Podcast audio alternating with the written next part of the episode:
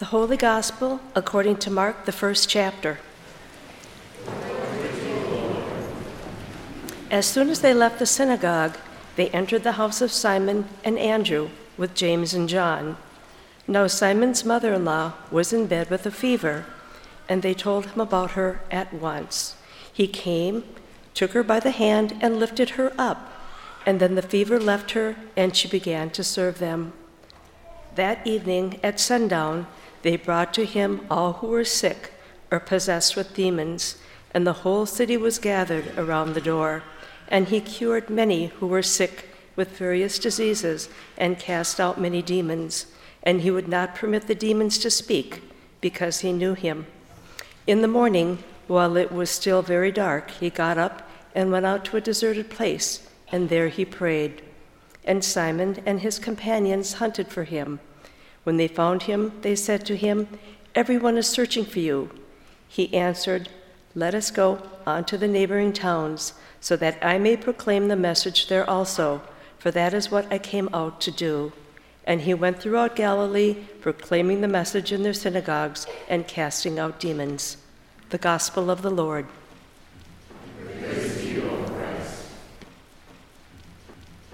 My dear brothers and sisters, I bring you grace and peace from God our Father and from our Lord and Savior Jesus Christ. Amen.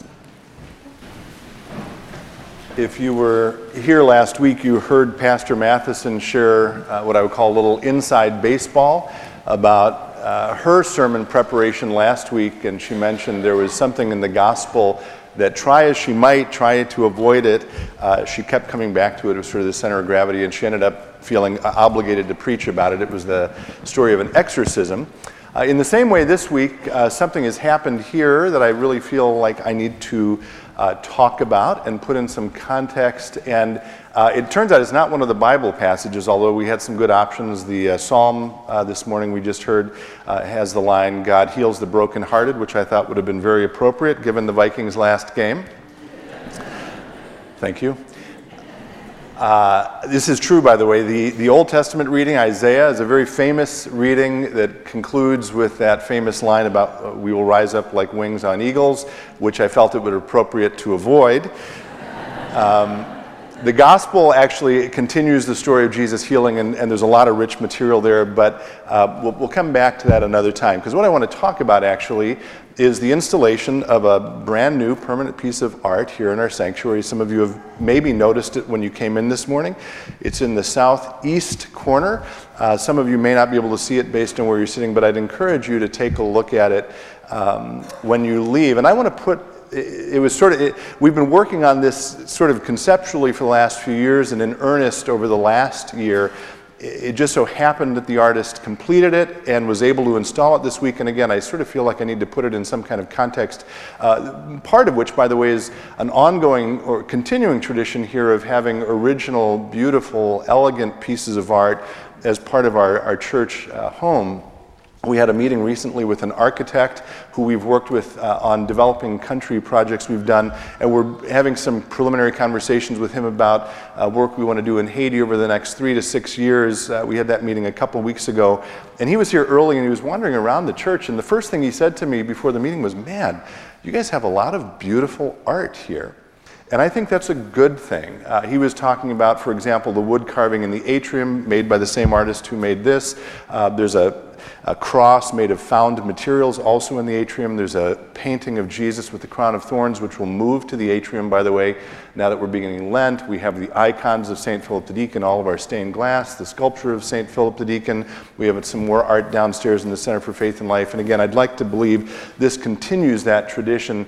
And again, I think it's important in a congregation, in a church, um, to have beautiful things, right, uh, that remind us of the goodness and truth and beauty of the God we worship. And I hope that all those pieces of art, including this new one, help us to do that.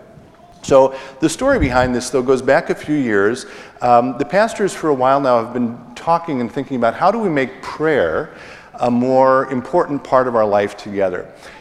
And so, a number of years ago, you, some of you may remember this, we made a shift to our Monday night service. Uh, and once a month, uh, we had an opportunity to come for that Monday evening service that was mostly just listening. This was emphasizing the listening part of prayer. So, it was a prayer in silence. Did anyone ever attend that service, by the way?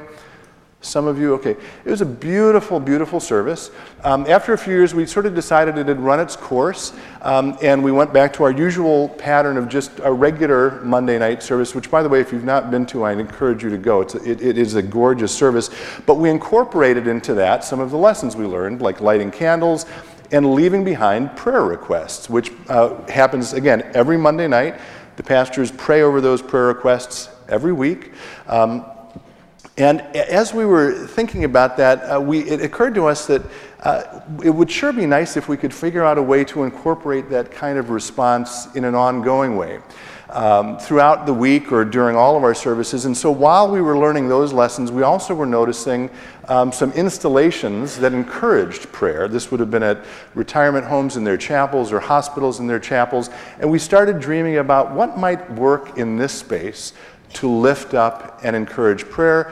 And so we reached out to Tim Shea, that's the artist who did the carving in the atrium, and we started sort of dreaming about ways that we could encourage leaving prayers here. And this is the ultimate result of many iterations. Uh, it ended up being four panels with the cross uh, in the middle, uh, as well as a little desk uh, on that pillar in the corner to write prayers, uh, and a, and, a, receiver for those prayers in the south wall. So everyone is welcome to go there any time of the week, leave a prayer. You can leave it anonymously, you can leave the name, and, and we pastors will pray over it uh, during the week. Now, um, I want to come back to prayer in a second, but I also want to say something else about that corner of the sanctuary.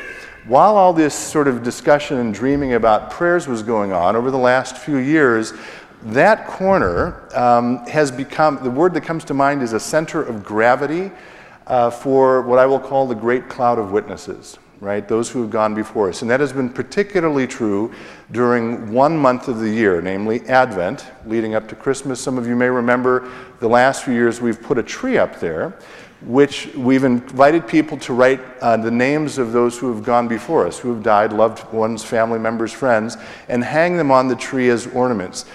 That has been a beautiful practice, and the tree has become filled with names. And by the way, we will continue to do that. This installation allows that tree to continue to be installed there. But I'd like to believe that this uh, permanent installation will create an ongoing uh, space for us to reflect on the great cloud of witnesses because of the words of the poem or the prayer, which I'll get to in a second. But it turns out that while we were dreaming about this project, one of our members, Karen Stewart, died. Um, Pat, her husband, who's here this morning and who gave me permission to talk about this, um, wanted very much to do something to sort of celebrate her life, to remember her, to honor her, and to say thank you to this community of faith. So Pat and I met, we talked about a, a variety of options, and, and, this is now a reality thanks to Pat's um, generosity. So, Pat, I want to say on behalf of the congregation, thank you uh, for your support. And for Pat, of course, that uh, installation is always going to be a deep and profound reminder of the, the wife he loved, of Karen. And that's appropriate and good and beautiful. But for those of you who have also lost someone, which is most of us, uh, I hope that that installation will be a place you can go also to remember those loved ones and to meditate on them and maybe to leave a prayer. Now, back to this idea of prayers. Why is prayer so important?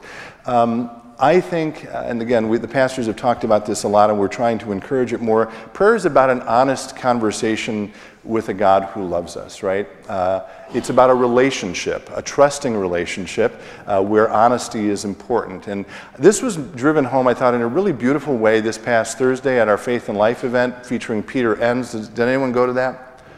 I don't want to call you out or embarrass those who weren't there, but um, it was really good. You missed something. I think you can hear the podcast. Anyway, the talk was faith and certainty, and actually it was more uh, reminding us that certainty is not all that important in our life of faith, and doubt is okay. And again, it's about a trusting relationship with a God who loves us. And the most poignant story he shared that night for me was a story of his little boy, now grown, but he was five or six years old at the time. And Pete was reading to him the story of Adam and Eve and the serpent, and his son was kind of going, Ugh You know, clearly not following along in a way that was at all, you know, uh, engaged. So Pete stopped and he just said, what's, what you, what's going on? And, the, and his boy said, his son said, Dad, snakes can't talk. Now, Pete initially uh, wanted to respond in sort of a snarky way, but he was smart enough and wise enough to recognize that this was a real concern for his son and that his son was sort of going through a moment of crisis of faith, kind of. So, very wisely, Pete, his father, said, You're having a problem with God right now, aren't you? And his son said, Yes. And Pete said, simply, wisely, beautifully, Tell him. Share that with God. Be honest with God.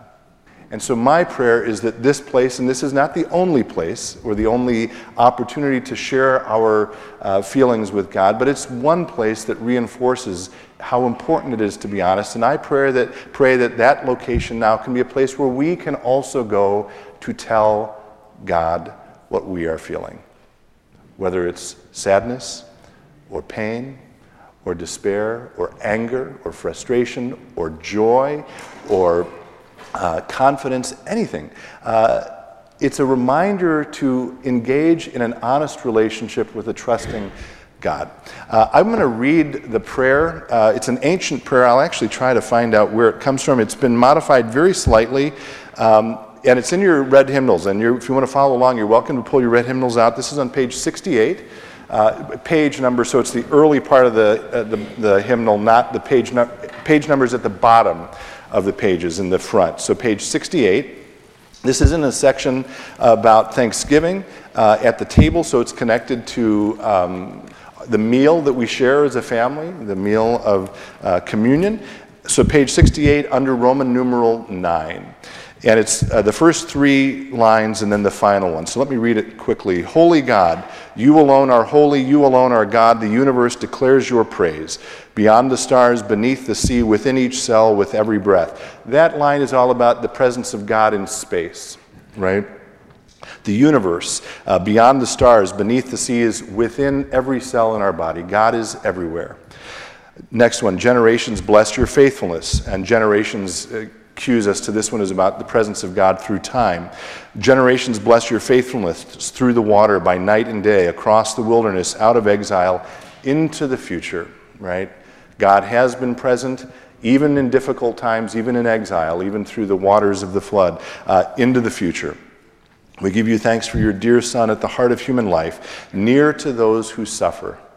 And this is where I think that uh, critical mass or the center of gravity around those who are grieving is so important. Near to those who suffer, uh, beside the sinner, which is all of us, among the poor, and then the three most important words of the whole prayer with us now.